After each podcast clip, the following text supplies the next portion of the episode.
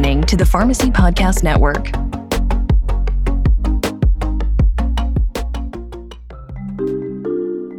In a world where one size fits all medications dominate the pharmaceutical industry, precision medicine brings a ray of hope for those seeking customized healthcare. Pharmacists have a unique opportunity to help people in need of specialized testing to ensure medications work as intended. Welcome to PGX for Pharmacists, where we unravel the wonders of precision medicine and its potential to revolutionize the way we approach pharmacy care. Get ready to uncover the secrets behind pharmacogenomics and how it's transforming lives one genome at a time. Everyone. My name is Sarami, your host to PGX for Pharmacists podcast on the largest pharmacy podcast in the nation and one of the top 20 podcasts in genomics globally. If you're new to the podcast, well, hopefully you're not. I'm a pharmacogenomics medical science liaison and a mentor to pharmacists. Uh, connect with me on LinkedIn and let's get the conversation going. I want to hear from you and how you're impacting patients, payers, or clinicians, and what you have learned throughout your journey that you want to share with me. So, being a PGX expert and advocate requires going beyond a certificate and reading an actionable genetics report. It's about knowing how to connect with the patient, understand their health history, and be able to use the genetics data and research out there to help guide providers to make better treatment outcomes. So I'm super excited to welcome our incredible lineup of guests who are eager to share their expertise and their unique perspective. So get ready for an unforgettable podcast experience with this PGX roundtable we have today. I love for each of our esteemed guests to have a moment to introduce themselves, share a bit about their background, expertise, and what brings them on this conversation today. So, Christina, I want to start with you. Um, I know you have faced many obstacles and um, traumatic events in your life, and I'm grateful to you um, and everyone else, of course, that and the courage you have to continuously share your story in the hopes that bringing more awareness. So, tell us a little about uh, a little bit about Christina and why uh, you are such a believer in pharmacogenomics. Okay, um, thank you so much again, Behnaz, for um, for having me and the rest of the girls here today um, and sharing our stories. So um, I'm a mother of three and a wife, um, and I have zero background in the healthcare world. Um, I my mother was diagnosed with stage four pancreatic cancer, and it was a huge shock to myself and my family. Um, and uh, I basically, you know, wanted to do everything that I could um, to to help her and um, her situation. And unfortunately, you know, it took a it took a bad turn. So I'm here today because I want to share her story because it's unique, um, and I would encourage the you know the rest of the world to to hear and understand and and know that if they have a family member or a loved one going through something that there's um, there's other other sources and things that they can look into. Well, thank you, Christina. I appreciate that. And then we also have uh, amazing Karen. I know I remember meeting you, Karen, at Precision Medicine World Conference or PMWC this past January. I think it was. It feels like such a long time ago. And you were up on that stage sharing your story and, how you um, and how you conveyed that message captured me. And I knew I had to uh, grab you right off the stage and so and talk to you about that. So can you tell us a little bit about yourself and your non for profit? Yes, thank you, Behnaz, and thank you for um, introducing yourself to me after that Precision Medicine World Conference and the connections that I have made. Um, sadly, it's great, but also sad to have met Christina because that means that we have a common connection, that we have a loved one who died from um, their chemo and not necessarily from their cancer. So I have become a um, passionate patient advocate since 2014 when I lost my mom to her chemo 5FU, not her cancer. She had an unknown, unknown DPD deficiency, which they could have tested her for before her chemotherapy and adjusted her dose or found a different chemotherapy. I am a patient representative to a few groups working to make DPYD genetic testing part of standard of care in the United States, as it is in most of Europe. I'm also a founding member of Audit, it, which stands for Advocates for Universal DPD DPYD Testing. It is our hope that we will um, convince the NCCN, the FDA, and um, other institutions that it's time to start testing patients before administering 5FU or capecitabine fluorouracil. Well, I appreciate you um you doing that. I think we might have lost Karen a little bit, but we'll come back. Uh, so Joanne, um, you and Karen are both co-founders of the non-for-profit she was talking about, AUDT, uh, but also an advocate for other foundations. So tell us how you got involved and what that means to you. Okay, well, my story mirrors pretty much Karen's as well in terms of my husband's experience. He was diagnosed with stage one cholangiocarcinoma, which is bile duct cancer. He had a Whipple surgery, which is quite expensive, and uh, it's about a 12 hour long surgery. He was declared cancer free when the surgery was over because it was a perfect outcome. But they started him on capecitabine just as adjuvant chemotherapy and he started having some toxic reactions and almost immediately which were far greater than we ever were led to believe would happen and so um, over a period of just a couple of weeks he was hospitalized and never left the hospital he died about three weeks after we uh, admitted him for the first emergency room visit so I found out pretty quickly that it was DPD enzyme deficiency, although the doctors were reluctant to talk about it. Uh, they denied that that's what he died of. But after his death, I immediately got into both research on what this was all about. How did this happen? How could it happen at a major cancer treatment center, Oregon Health and Science University Hospital in Portland? Um, at the same time, I was also encouraged to file a lawsuit, um, and I did so, um, which was finally settled last year. Um, I could probably go into more detail after we finish all the other introductions. My my introduction turned out to be a little deeper than I was planning to go into immediately. But um, so that is how I got involved in DPD. That's how I got involved with the audit um, advocacy group as one of the founding members. So um, I'll be happy to talk later about a little more detail about the lawsuit and what audit is actually accomplishing. Yes, please. And I appreciate you doing that. Yes, we would want you to share all that. And then, uh, Christine, um, you're doing so much in this space as well, including bringing awareness to adding diversity and inclusion in clinical research. And just um, stimulation prov- provoking great discussion. So I'll let you introduce yourself because I think it'd be a long introduction if I do it.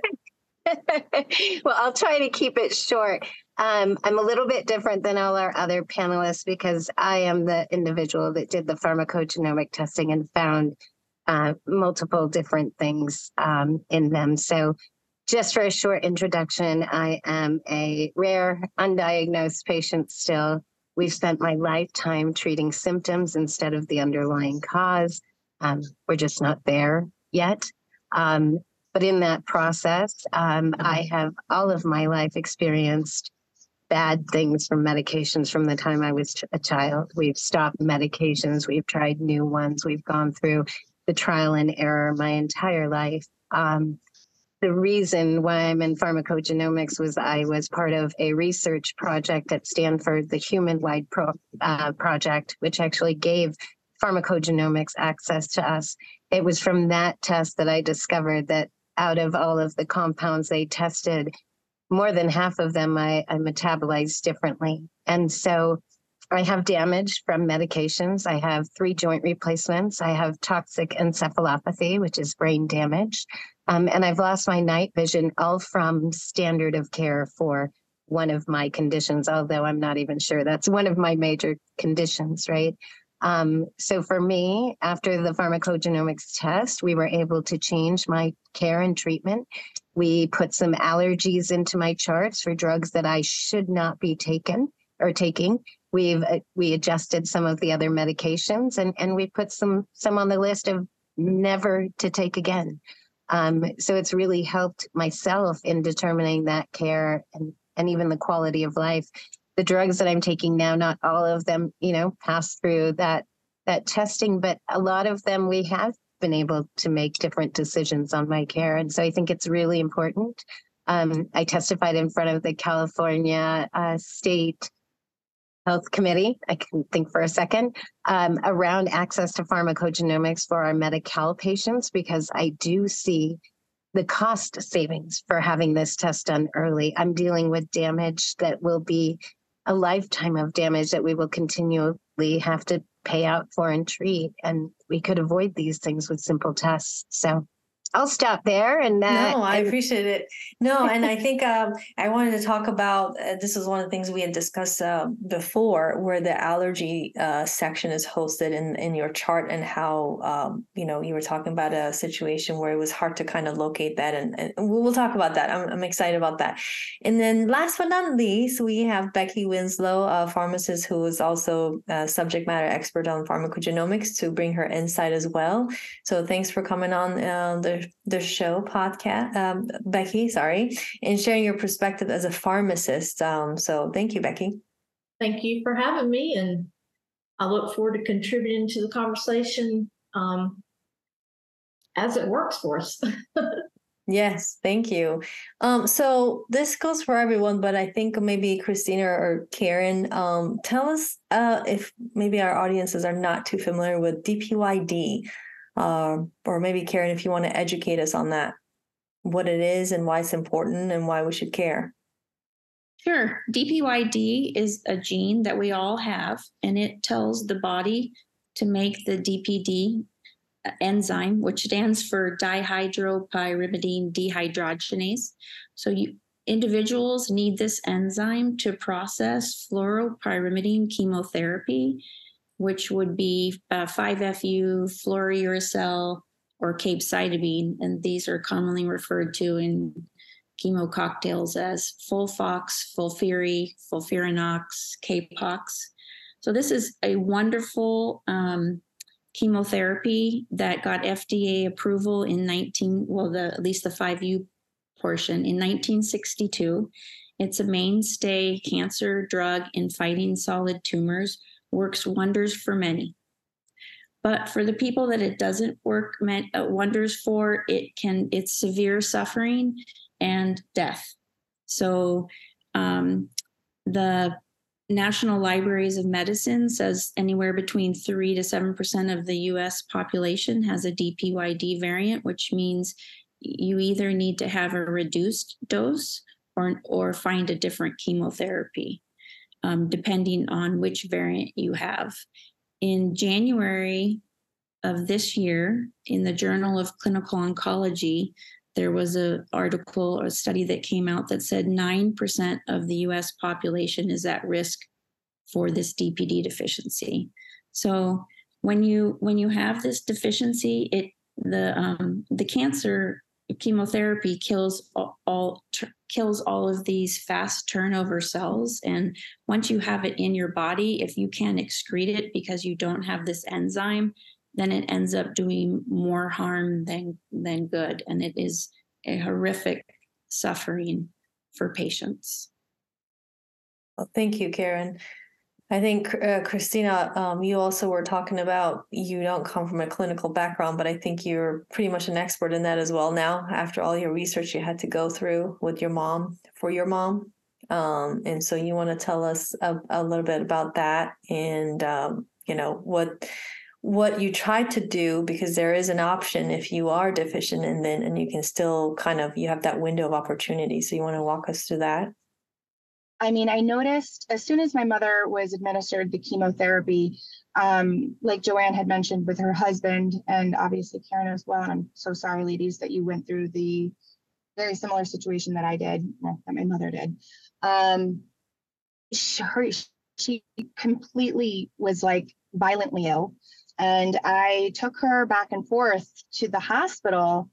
Within that, just just within a day or two, I was going back and forth um, multiple times, and they would just give her, you know, hydration and just say this is all normal, and that by the weekend, you know, her, her chemo was given on a Monday, and by like Friday, they were telling me she would take a turn by Sunday and be better. So by day seven, I mean, she was declining so so much. I mean, and again, violent, violently ill. Um, and I ended up taking her. You know, she was being seen at the Westchester Sloan Center, um, Memorial Sloan, and I Sloan Kettering, and I ended up taking her into the city where her actual doctor um, was um, practicing. So I went directly there. We waited hours in the emergency room there. Um, and then they finally admitted her and I had to unfortunately leave her. I have three children at home and I had to leave that night. But by the time I got back there, I didn't get back there the following day, which would have been a Monday. By Tuesday morning, when I left her, she was walking and she had a full head of hair. And by the Tuesday morning, she was, she lost all of her hair. And she honestly, they didn't think that she was going to even make it through that night. Um, so I I was in complete shock um, by her presence, like uh, you know how she the she was completely not her, you know, and it was it was a huge shock um, seeing how I left her on that Sunday night there. Um, and a very long story short, um, which I'm sure we can all conversate about. Um, you know, I was doing tirelessly researching, and I had mentioned DPD because um, I had read about the enzyme deficiency.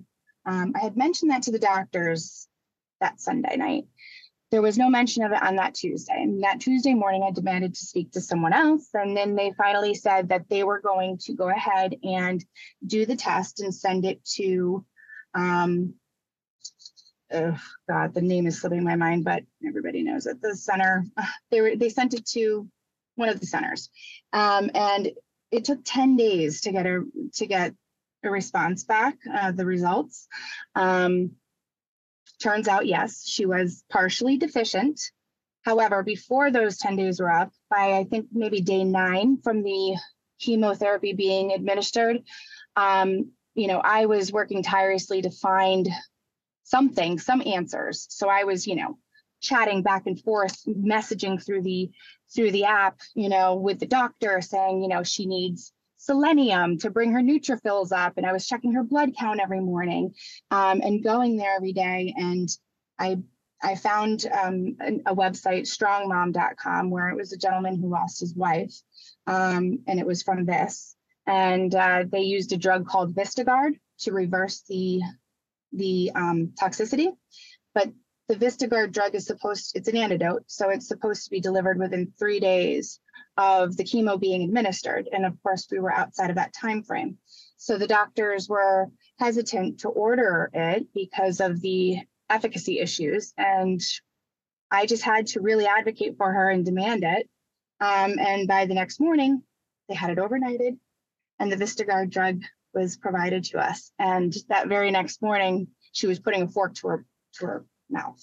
So I'll pause here and let more discussion happen. But basically there's if if this if this blood test can be just a simple blood test which is required in europe and you know and other countries before this drug is administered it would save lives. Yeah it, it took what like nine how many days to get the result back? That's crazy. To get the actual results back it took 10 days. The what is it? The mayo clinic I couldn't, put I couldn't think of it. Um, mm-hmm. so it, the Mayo Clinic or whatever. Um, they um, it took that long, but so they were actually giving the Vistogard prior to getting the results because I demanded it. And yeah. they weren't even giving it to her right either. So that's another thing I had to deal with with the pharmacist because they were not giving her the proper dose even then. so um, it's just reminds you of how it really heavily involved you really need to be. And, you know, I'm not saying, you know, you can't trust doctors or anyone like that in the medical field. I'm not saying that whatsoever. However, you do need to research, you know, as much as you possibly can. Ask questions, um, get second opinions, and just advocate for yourself, you know, because I mean, Yeah. some of the things that I, you know, they were they were calling me a doctor. And that was very unsettling to hear, you know. They're like, oh, yeah, I'm like, well, you guys are trying to treat my mom here. And uh, yeah, it's it's very unfortunate. But if it's something that can be avoided, why why why are we why why would we not? Yeah, great, great question. Yes. Um, Joanna, you wanted to, um, I, I'm, s- I'm sorry, Joanne, you wanted to talk about something further that, um, I think you were trying to do your short introduction there. Well, I want to pick up on the Vistogard issue. Okay. Um, Yes. So David's mucositis was so extreme that he could hardly swallow. And at OHSU as well, they decided that yes, this could be a DPD enzyme deficiency issue, but we need to get the test results back before we order the Vistogard. So they had that reversed. Someone finally stepped up and said, uh, "Okay, let's let's get it delivered as soon as we can." And it was seven days beyond the close of that window. So it needs to be. It comes in crystal form, and it needs to be crushed and um, mixed with a food-based thickener and um, inserted through a you know an, an NG tube. Not one of the nurses who was administering the Vistogard knew how to do it. No one asked the pharmacy. Um, they didn't do any research. They didn't try to find out what the instructions actually were. So it was a bit of a waste. He did have it. He was given every dose, but but it was a waste because it didn't. It wasn't effective at all. Um, anyway, that was just one issue that I wanted to bring up. I think Vistogard is certainly effective, 98 Yeah. effective, if it's given within 96 hours of the last dose. Yeah, 96 hours. You're right. Mhm. Right. And and the problem with that 96 hour window is when like when we took my mom to the hospital, the emergency room staff is not educated to I mean the toxicity from this chemotherapy um, when it's so crucial like DPD deficiency, it looks a lot like severe suffering, severe toxicity, right? Not that it can be life altering. And the the window that you have um, to treat it in. And I think they thought that this Vistogard would be, you know, the the golden ticket. But there's so many nuances. It it has to be the time frame. It's expensive. Hospitals won't staff it or stock it because it has a, a one year shelf life. So once they decide they need it, there's another 24 hours when they have to get it overnighted. And then um, as Joanne and Christina said, administering it takes also like it's so new. I don't know if they're trained on that. So um, Yeah, they're not. I had to, I had to, I was going in every morning to give it to her after that first day. I was like losing my mind because they weren't doing it right. And so I would just, and she did have the severe mu- mu- mucositis as well. And she could absolutely, she was terrible. Um, so they were thinking about doing the NG2, but since that was also dangerous, we did end up, you know, I was, I mixed it with, I think it was applesauce or whatever it might have been. Um, and I just did whatever I can just to get a little bit in there. Um, but yeah, I mean, she went from they thought she was going to not make it through the night to at least being able to even get up and go to the bathroom, which was really huge, huge, huge steps. So I do believe that it did have some sort of effect, you know, just from the reversal that I saw. Um, but again, it was it wasn't even given properly, you know, but whatever dose we did get in there, we did. So, and then there's another issue that I want to bring up as well, and that has to do with the the training that the nurses get or don't receive for um, the triage for the phone calls that come in from the patients or the caregivers. Um, they don't ask the right questions. Um, I was told that I just needed to treat him at home for this huge list of toxic reactions that he was going to have, even though I said he's sick enough to come into the hospital. They assured me that he wasn't, that I should just go to the local pharmacy. So, nurses, the triage nurses really do need to ask the right questions. you know, how many times has he vomited or had diarrhea? Maybe you do need to take him off of the medication immediately. And maybe you do need to bring him in. So we lost about three good days at least um, in in discovering what was really going on. And then of course the ER staff is not necessarily up to date on the chemo and what to watch for. They're simply treating each individual symptom rather than this toxic breakdown of this, you know, this systemic breakdown caused by all of these symptoms.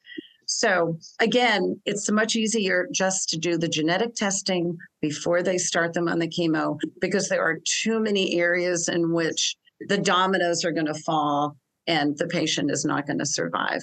So testing is is where we start.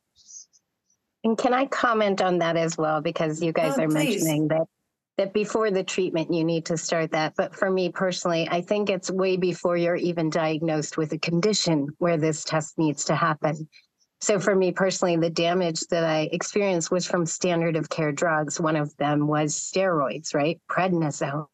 One of them was methotrexate. One of them was Plaquenil. These are drugs that we prescribe to people all the time. And the number of people that I talk to that have been on methotrexate and experience brain fog, but they're being told that that's normal. I don't know that it's normal in all of these people, right? We write these things off as symptoms and as part of the disease, and we're supposed to live with it. But I've had more damage happen from the medications than from my actual conditions. And those are things we have to think about. I have joint replacements because steroids or prednisone ate through my bones and I have avascular necrosis. If we can stop that, we use steroids to treat asthma in kids. We should know before we start taking these things what the effects are. And right now we deal with step therapy where we have a you have to try all these drugs first before we give you what you and your doctor agreed on. If we have these tests, we can save costs there too. So my joint replacements, it was a one-time, it's not a one-time joint replacement. After 10 years, all three of my joints have to be replaced again. The cognitive behavioral therapy that I have to go through for the brain damage is going to continue the rest of my life. And we're going to keep paying for these. But if we pay for this test early, before people are even diagnosed with a condition, we can save on that. And then the other drug that we haven't even touched on yet, the CYP compounds, I don't metabolize pain meds in the same way that other people do. And so when I got dismissed. I got, you know, uh, people think I'm a drug seeker because I'm seeking the one drug that is effective for me. But because there's no knowledge of pharmacogenomics and how different opioids can affect different people, those are the conversations we're not having. And so for me, I mean, I- think way before I diagnose these, it should be done for everybody. And and any treatment that you're getting, we're giving our kids drugs. I've been on drugs since I was a kid. I'm dealing with these long-term effects that nobody's coming back and making things better for us. So how do we make it better for the people to come after us? And I'll leave it there. I no, totally have to echo that. Oh my goodness. I'm sorry, Behnaz, go ahead. no, no, go ahead. And I was gonna have Christine um talk about the uh where where that's ho- so you have had your genetic testing now for uh, a bit right a while ago so if you need to um bring it up and mention it to a provider at this point where do they have to ta- see it in your chart because it's far back right so i think we talked about that and Oh yeah. you- so right yeah. now, I'm. We don't. It's not in Epic right now. Um, my pharmacogenomics are in a note dated back into February of 2019. And so I direct physicians to go there. It's not in a language that most of my physicians can even understand. And Behnaz, I just called you a few weeks ago because one of my doctors wanted to prescribe a new medication. And I told him, can you please look at my PGX results and, and align that?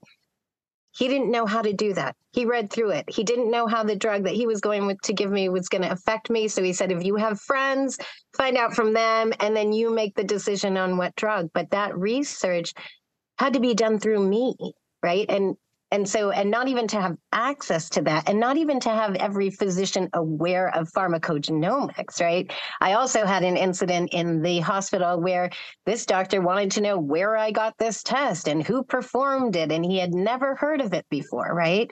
So I think there's a lot there that that needs to be thought about. It's not in the Epic system. It's you know, it's not known by all of these doctors. And when I'm going in to ask for a specific medication, especially an opioid that is way more powerful than most people will have, they have to understand why I'm asking for that as well. Right. Yeah, that that's that's the problem. Yeah, you know, I don't, I didn't think about it till you told me uh, a while back. You know, where where is that information hosted? Even if people do know how to read it and understand it, how do they find it? Because you, you're not going to go and search through all notes, right? So there has to be a better system. Then I don't, I don't know if I have the answer, um, but yeah, it's. I'm sure someone out there someone does. has, so- yeah, someone out there has the answer. universe. Right. But I mean, what about the reimbursement piece of all of this? Are are you familiar with uh, Christine, the reimbursement piece of the test? As far as the PGX, yes.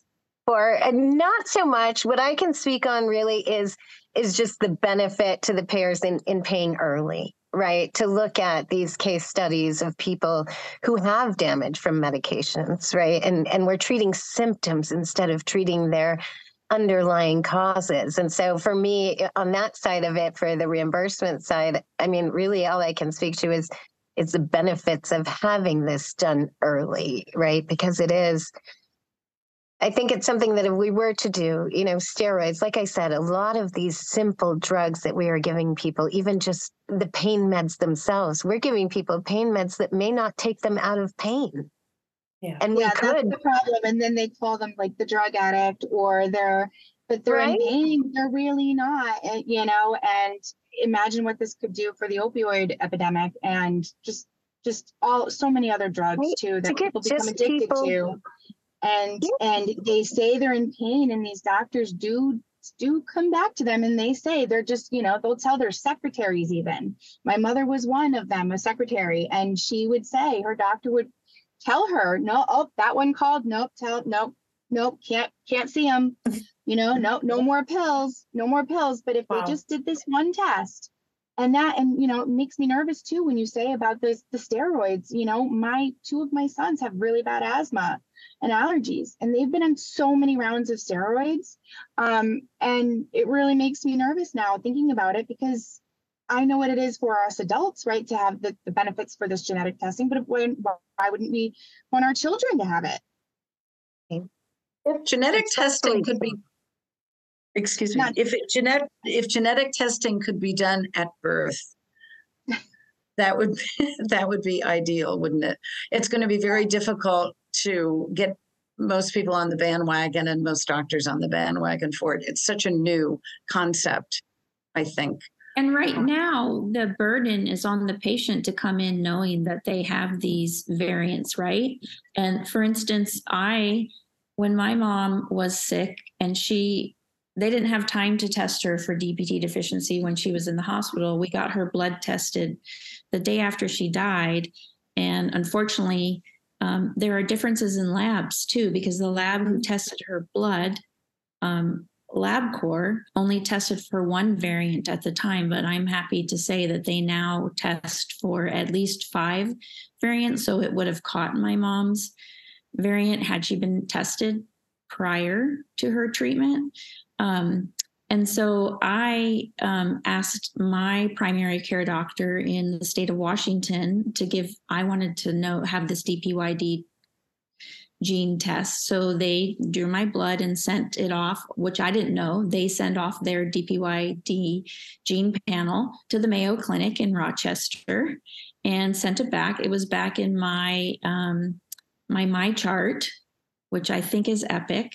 Um, in five days. So I knew about that. And, you know, it took like three days for my primary care doctor because I wasn't a patient that was experiencing cancer and needed, you know, they would have called right away, I think. Um, and I had United Healthcare at the time who paid 100% of that test. So that was that was huge. And um, you know, this was this whole issue with my mom was the first time I'd ever heard the term pharmacogenomics or PGX. And so in sharing with a friend who's an OBGYN, she's like, Oh, you should you should um, get a direct to consumer test. So I did, which confirmed my DPYD variant, the same one that the Mayo Clinic but it also found other things that I metabolized differently. And I was, I'm just kind of dumbfounded and kind of like Christine, that whole SIP, CYP2D6, CYP2C19 um, phrases that I'd never heard before. I'm like, I am very aware. And the way university or my hospital in Washington has it in there because they do not have a genomics model in their um, patient electronic health record, it's put in as an allergy.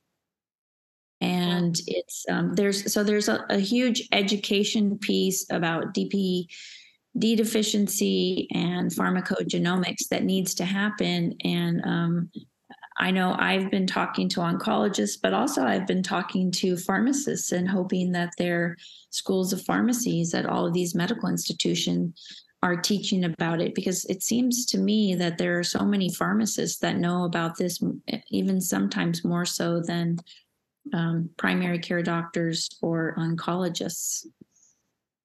Yeah. Well, Becky, um, Becky's a pharmacist by trade. So, what are your thoughts on, on that, and also testing at birth that Joanne was talking about? And maybe, are you, if you're familiar with the reimbursement piece of that test? Um, I mean, testing at birth would be preemptive testing, and in the ideal world, that's what would happen. Um, unfortunately, on the market access and payer reimbursement side of the house, we don't live in an ideal world. Um, and payers' arguments about preemptive testing is that um, for the majority of Americans, their healthcare insurance is tied to their employer and they typically only remain in a health plan for approximately 18 months. So that payer only has 18 months to capture the return on their investment into genetic testing. Um, because I think we can all agree that unfortunately, healthcare insurance is also a business. And so that's their perspective is that they want to see that return on their investment within 18 months. So, as Karen stated, uh, you know, patient driven testing, and, and luckily, fortunately, the cost of testing has come down um, from where it was, say, decades ago, so that it is more affordable, so that more patients can afford testing. Um, and you know that's that's the payer perspective. Um, you know that's their perspective. That's what I can add to the conversation. Um, as far as, for example, if you have a family member who has, uh, for example, um, DPYD variants um, that affect their metabolism, of chemo drugs, uh, then they do familial testing. For example, a payer would see that as um, medically necessary typically because another family member um, has that variant or experienced um, adverse events related to the drug because of the variant. So they're uh, they would view that as more medically necessary in the preemptive state. So you know before you actually need the medication. Um, so that's just some insight from their perspective. And then for pharmacogenomics in general, not necessarily DPYD, um, most payers don't um, find medically necessary multi gene panels because um, it's kind of like I equate it to just imagine if you went to your prescriber and your prescriber prescribed 10 different medications for conditions that you don't have already. So let's just say you don't have hypertension, but they prescribe you one just in case. Or maybe you don't have diabetes and they prescribe you a medication to lower your blood sugar, but that's just in case you need it. Um, payers aren't going to pay for those medications, and, and they feel the same way about genetic testing, um, in that they want you to have either your doctor to be considering prescribing the medication or for you to have already been prescribed the medication and either had um, a negative outcome or non-therapeutic outcome. Um, That's so- that's a great point, Becky. You say that. Then it Mhm. got me thinking about all this testing I have to do, and I won't give my age up. At a certain age, you got to do, um, you know, mammogram. At a certain age, you got to do colonoscopy. So those are our preventative because they Mhm. see. I, I see that as two reasons, and I'm not an expert in the insurance perspective, but they see that there is, um, you know, cost Right. benefit to doing it early and preventative, and they there's also maybe guidelines that recommend it, and it's in there. And I don't think we have that with PGX. No, right? That's part of the problem is that, you know, pharmacogenomics is not dictated into any guidelines. Um, so like, uh, I believe Karen mentioned earlier NCCN guidelines. Um, for example, they don't even, uh, recommend CYP2, C19 testing for clopidogrel. They don't think that's medically necessary. So many payers subscribe to those national guidelines.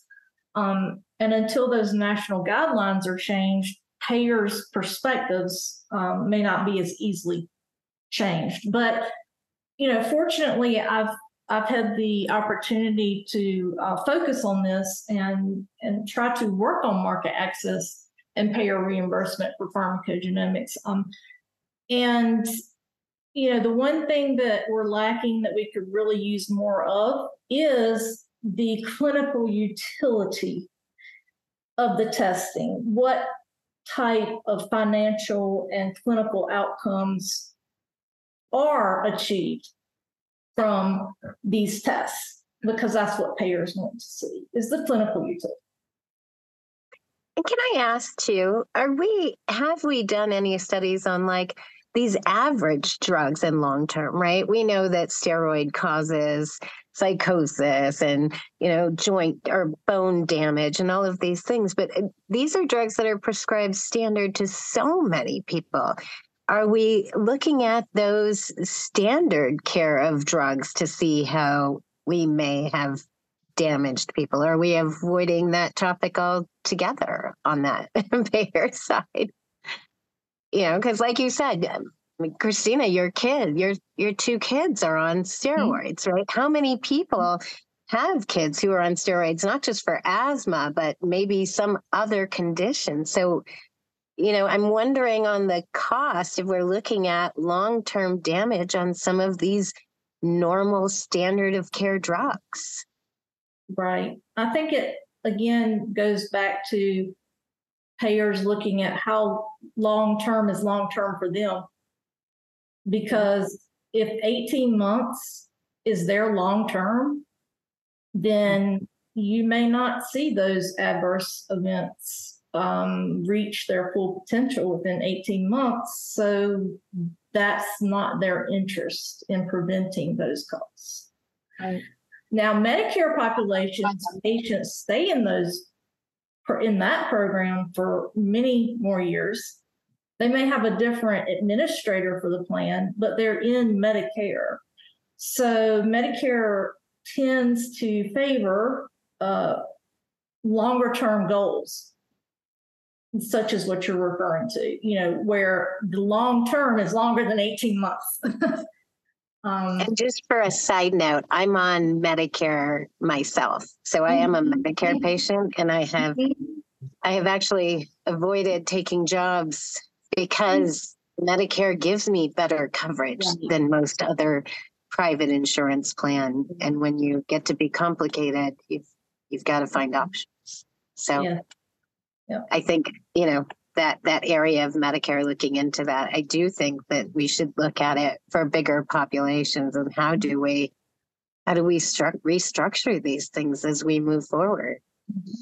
I have two thoughts on that. So the uh, American Cancer Society Cancer Action Network at the end of June, um, where I was fortunate to speak, they um, revealed nine uh, pharmacogenomics recommendations. Now, this was specifically for cancer patients, but I have to think that it's going to ripple into primary care as well.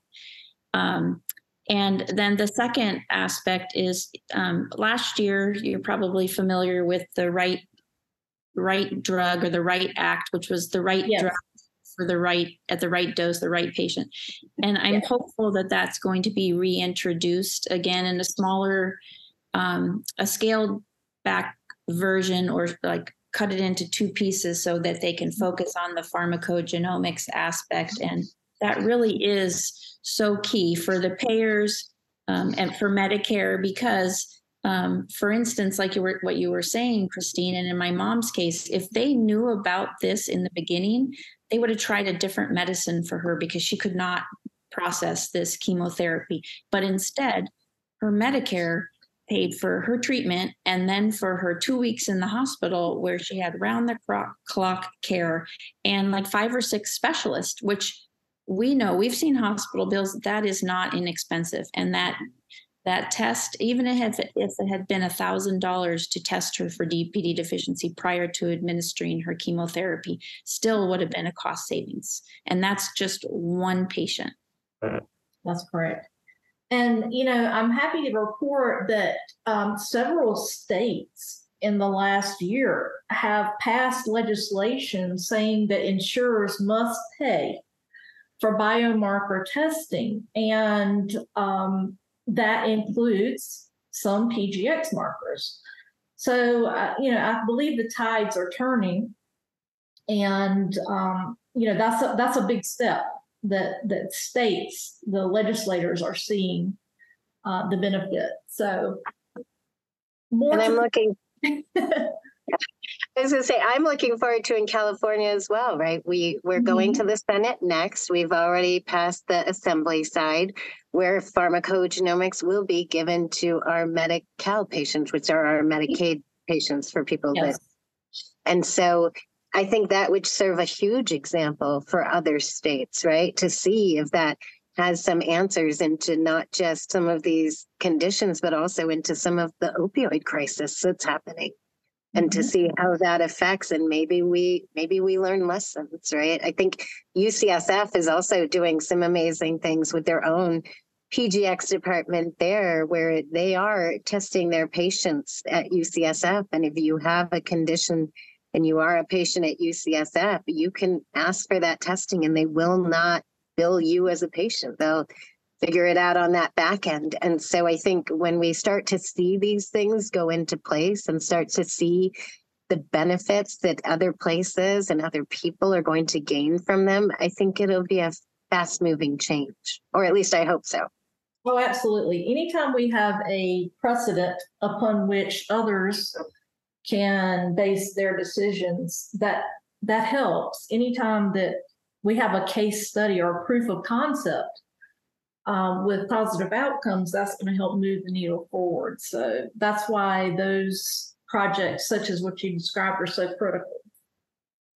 One of the forward. effects of, oh, excuse me, one of the effects of the lawsuit that I filed against OHSU is that it did set somewhat of a precedent. yes. Um, it's been talked about, written about um, quite extensively at this point, and there is a fear of litigation now among many oncologists and many hospitals because they know um, certainly that uh, this this is this is definitely cause for litigation if Absolutely. testing isn't done. And um, just the cost alone for the hospital was over it was almost $500000 for Oh, wow. just about an eight day time period that david was hospitalized Wow. compared to a test that might have been $250 Right. um, and then the cost of the lawsuit and the attorney's fees as well. So I think that's going to further some action on the part of a number of hospitals.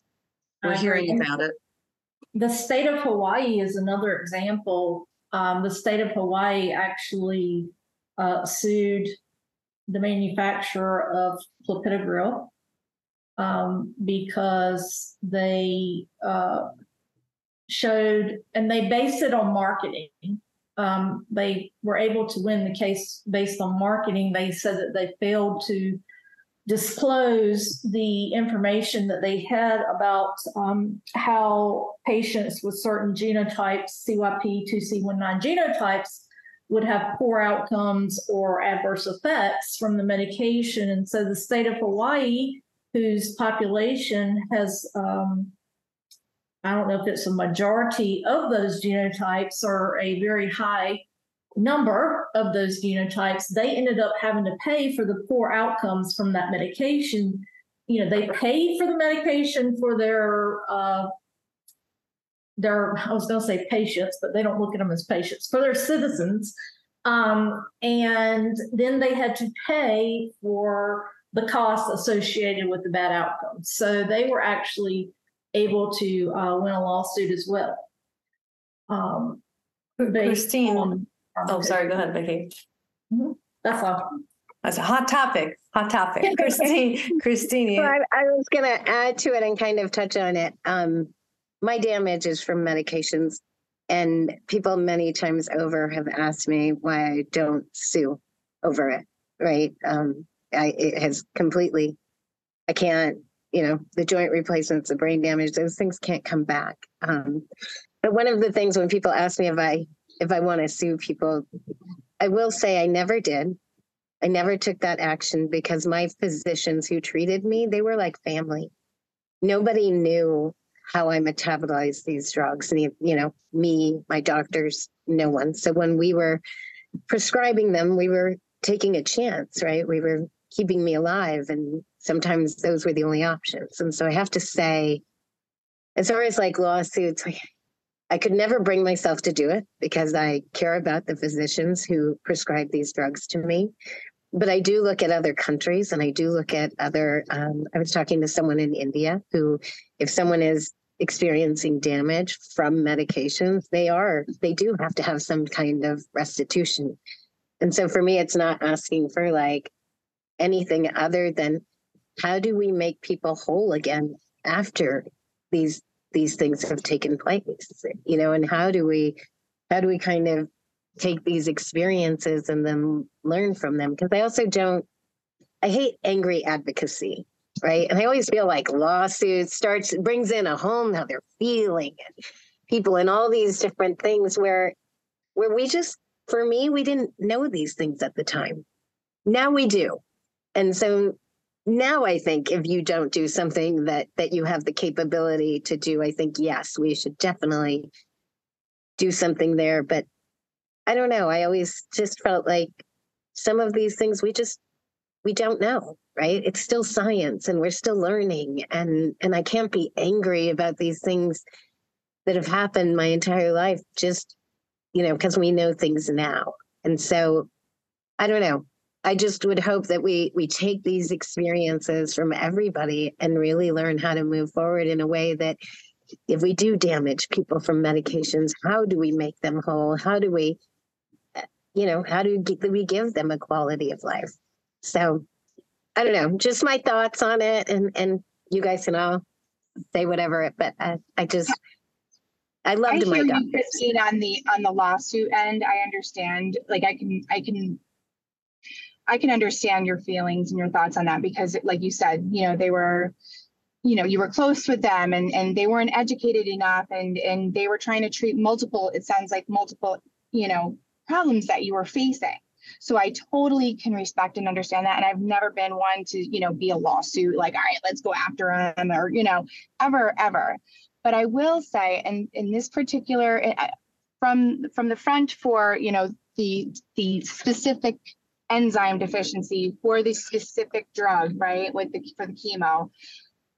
I have to, I have to, I have to say, I think Joanne, I'm so happy for you that you were able to, you know, drive that and uh, may, I mean, you probably sparked up a lot of awareness there. And, you know, no one wanted to hear my story, you know, any lawyer that I talked to, because they're like, Sloan, oh, absolutely not.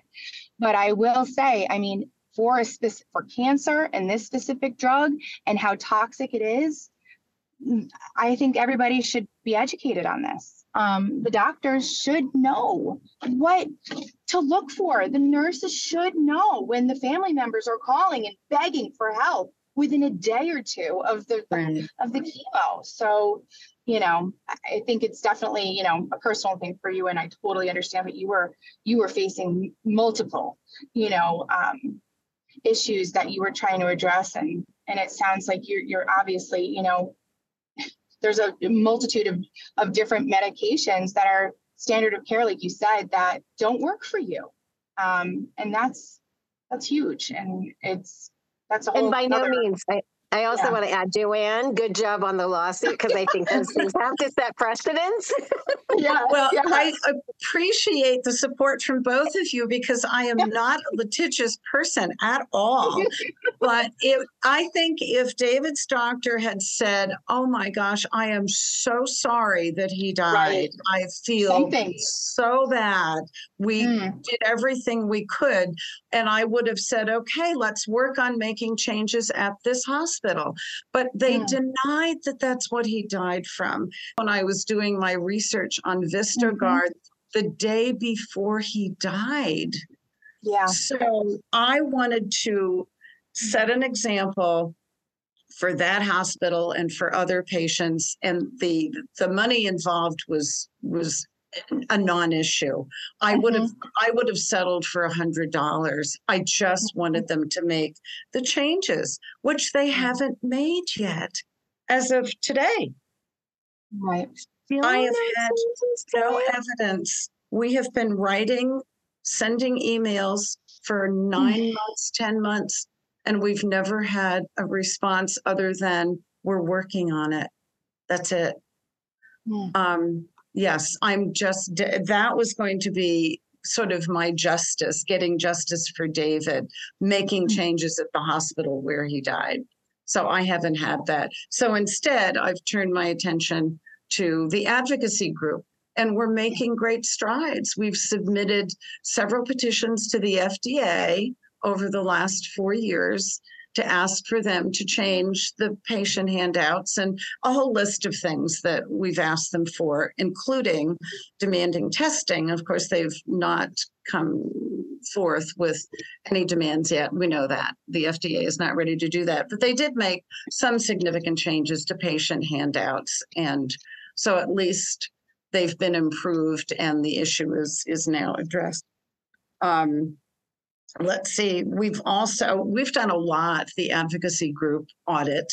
Um, and just in terms of getting the word out, um, there's another petition before NCCN right now asking for, among other things, um, adding mandatory testing to the protocols for the treatment of breast cancer. And I think that was just submitted this month. We don't know yet what the results are, if they've honored it, if, if they've even read it, but the petition is quite extensive. And so that's one opportunity to get through to the NCCN. Once those standards for treating individual cancers are accepted by the NCCN and ASCO, we're, we're making huge strides then at, at eventually having the FDA mandate those protocols to test. And I, I think yeah, that, go ahead, um, Karen.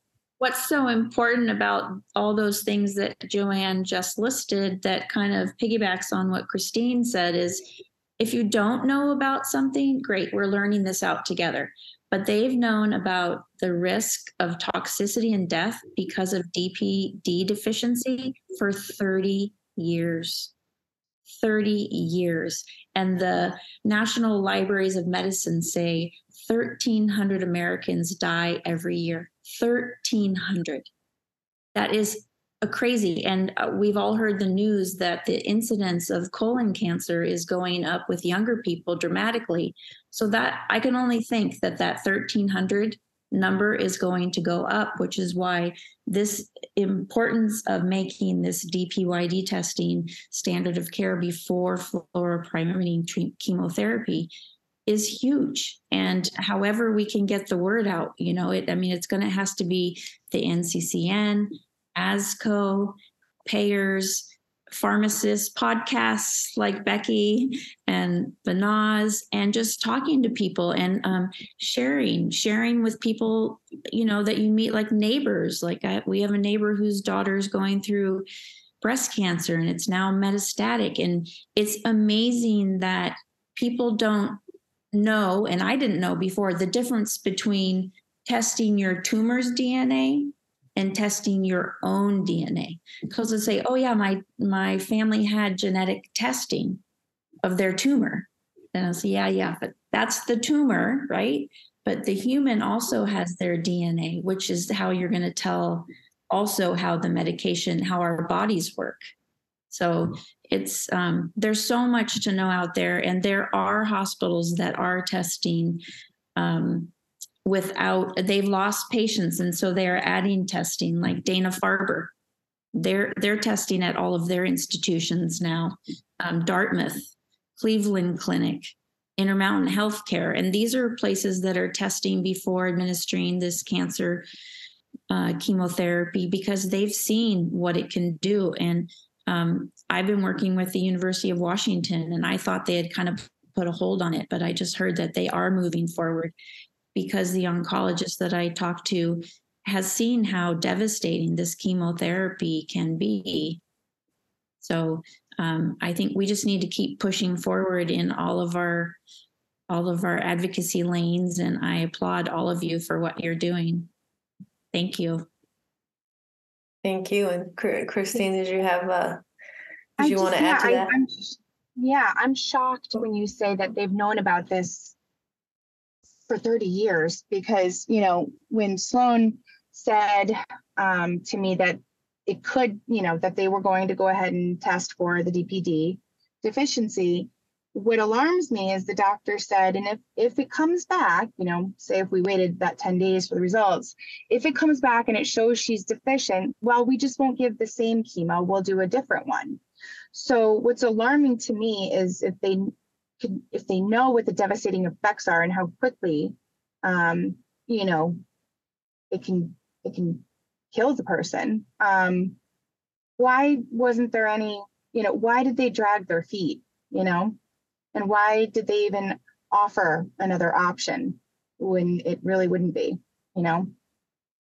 I know it's baffling because they say it's it's rare and an acceptable risk. And um, when you, we're talking about 1,300 deaths in the US, like that's mm-hmm. five 737 jets every year. So, I mean, those of us who have lost family members to this rare and acceptable risk are, you know, crushed and just trying to make it so that this doesn't happen to other families. And um, kudos to University of California, San Francisco, who I met um, that that uh, a couple gentlemen physicians from there at that precision medicine world conference where i met Behnaz and that was their valentine's gift to all of their patients to test them all for 14 or 15 different genes for about 60 different medications. Like amazing. Like there are a couple other hospitals that are doing that. So it's it's going to happen. We just need to keep we need to keep banging the drums. There is a doc.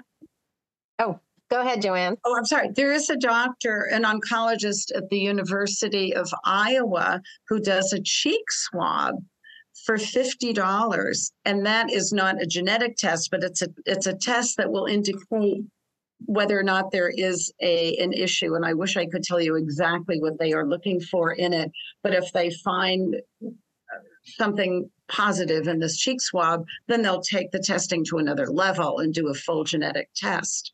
But for $50, they can rule out the need to go further into genetic testing for this particular chemo or you know for this particular enzyme.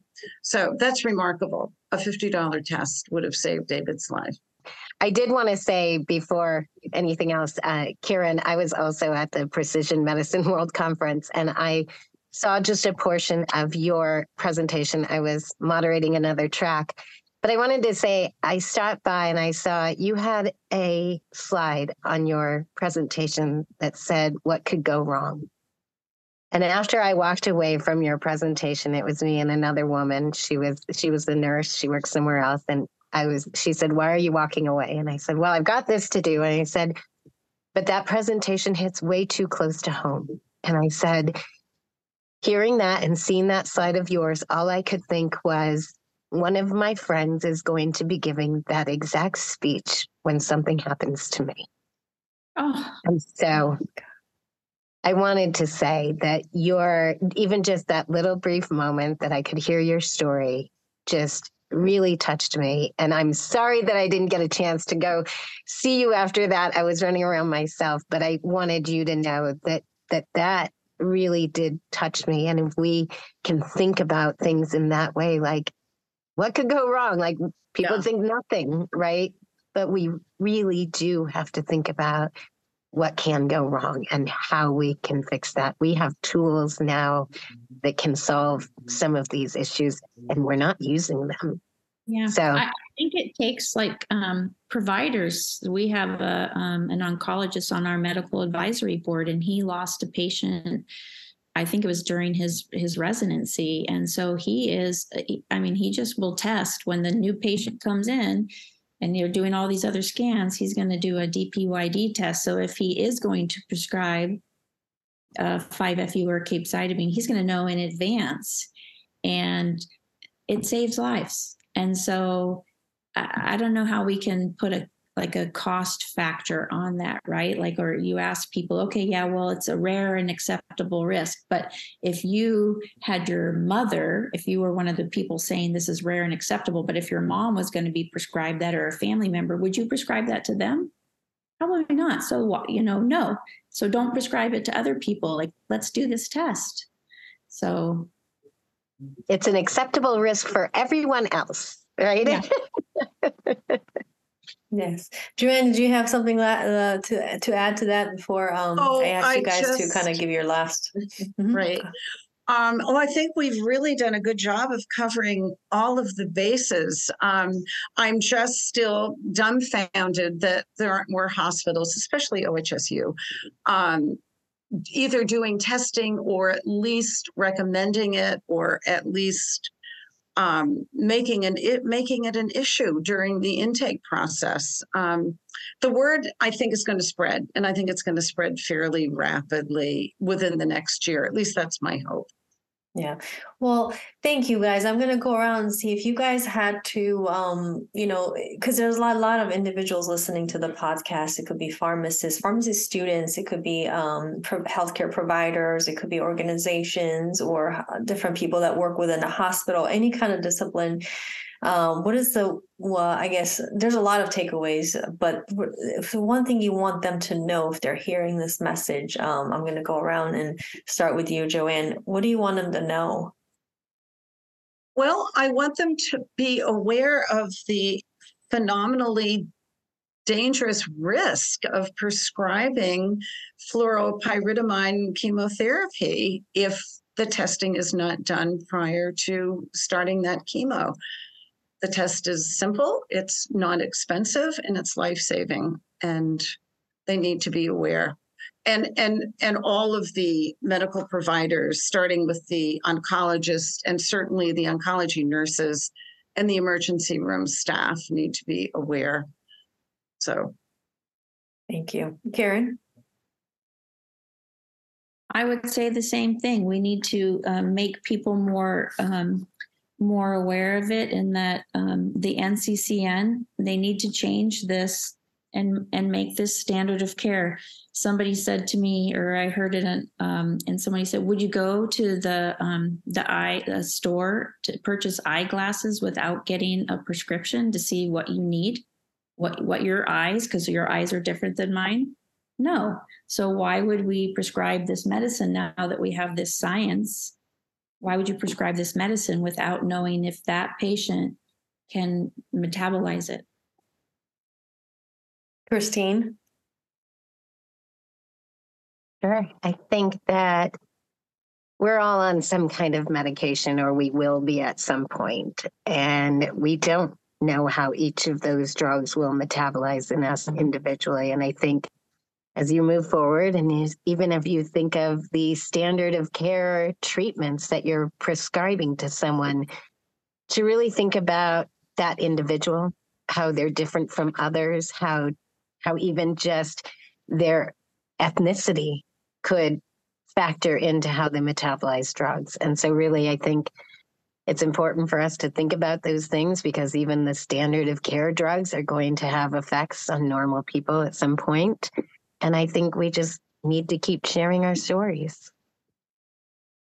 Thank so. you. And Christina.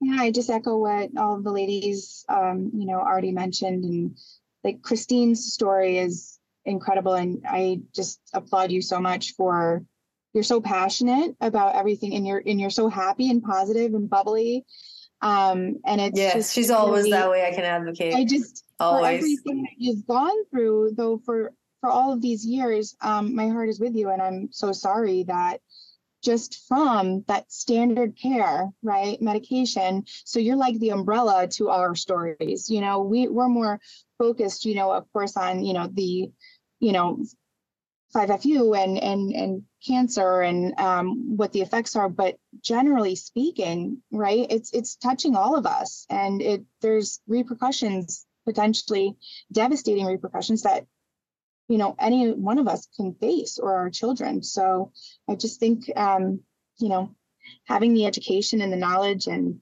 learn as much as you can and really just try to keep spreading the word and i'm going to really try to get more involved in the um, in the audt group because um, life is a little crazy my family but um, I really want to get more involved and and really just try to share our stories and make this make some changes. Well, thank you. And I, I want to extend a heartfelt thank you for you guys, amazing, brave ladies, for coming out to the show. I know you guys have been sharing your story over and over. So coming and sharing again here, some of you coming back on the podcast, so, and all the work that you guys are doing to make change, uh, to make a difference. Um, I'm so touched by how strong you guys are, and Chris, Christine, like I said, you're always so positive and still pushing through all of you guys and fighting to increase awareness. I'm I'm really grateful to all of you. And thank you everyone for tuning in. We do a lot of um, PGXing on here, PGX science, the clinical application, um, the business side of it, and patients. And we hope you learned something today, if if not a lot. We love to hear from you. So um, want to hear from you. So let us know. Drop us a line on LinkedIn. Let us know and share this link with others so they can hear the amazing story of these individuals. Thank you, everybody. Thanks for your interest in PGX and for spending some time with us. Please share this podcast and leave us a review on Apple Podcasts or Spotify. For all of our episodes, please visit pgx4rx.com. That's pgx4rx.com.